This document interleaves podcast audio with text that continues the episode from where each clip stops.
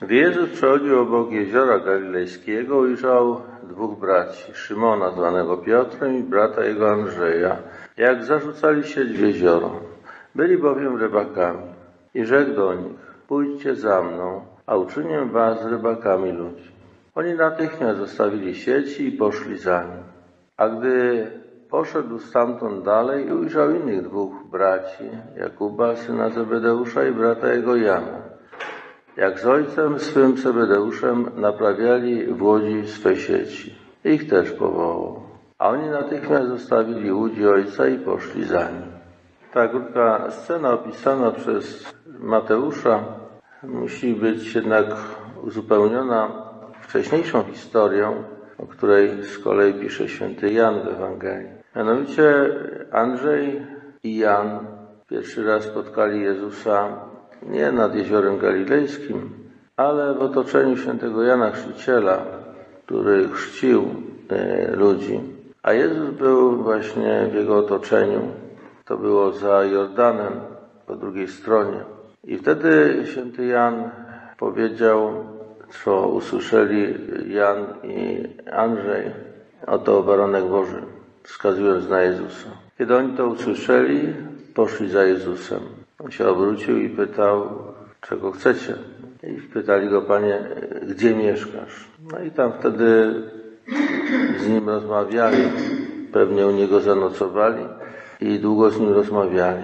Potem Andrzej poszedł i powiedział Piotrowi, znaleźliśmy Mesjasza. To było pierwsze spotkanie z Jezusem. Ale Jezus jeszcze wiedział, że to nie jest Jego czas.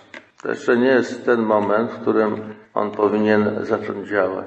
Ten moment nastał wtedy, kiedy Jan został aresztowany. I wtedy Jezus, przechodząc już koło jeziora galilejskiego, wtedy powołał tych uczniów. Oni już wiedzieli, kim jest. I wiedzieli, że jest Mesjaszem i wtedy ta ich gotowość taka pójścia za Nim. Pewnie wcześniej już jakoś to zaznaczył, że to jeszcze nie ten czas, aby zaczął nauczać, że jeszcze Jan musi do, dokończyć swojego nauczania, swojej misji. I to był ten moment, w którym Pan Jezus ich powołał, byli to pierwsi Jego uczniowie.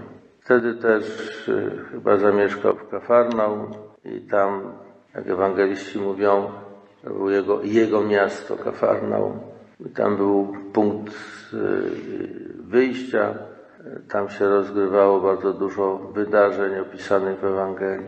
Niemniej niezmiernie ważna jest ta gotowość i to ewangelista właśnie podkreśla.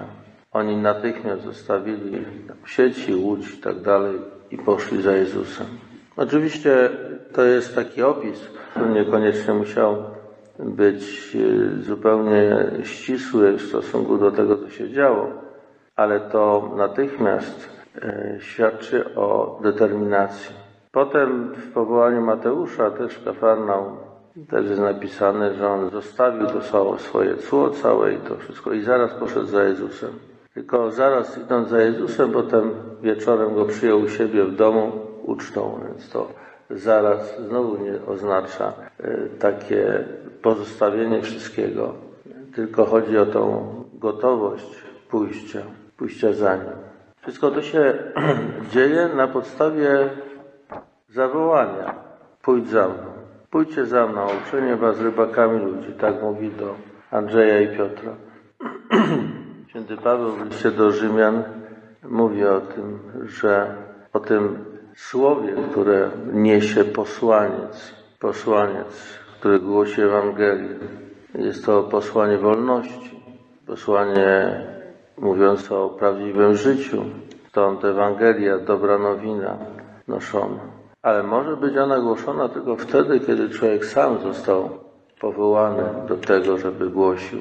Sam musiał usłyszeć, doświadczyć tego, tego co by ogłosił, aby to mógł głosić rzeczywiście z czystym sumieniem i z taką otwartością.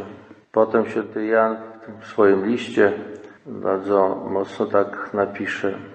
Mówi o, na samym początku tego listu o tym, że głoszą głoszą oni, apostołowie, słowo, które, słowo życia, które było od początku, a które oni spotkali, które oni słyszeli, mało tego dotykali, bo życie objawiło się. Myśmy je widzieli, myśmy je zobaczyli, dotykaliśmy. A głosimy wam to po to, aby nasza radość była pełna, abyście mieli udział w komunii z nami.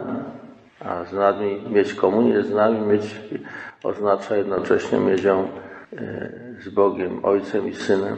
To słowo jest wezwaniem, orędziem i wezwaniem jednocześnie do udziału w pełni życia, które okazuje się życiem w Bogu, udziałem w Jego życiu.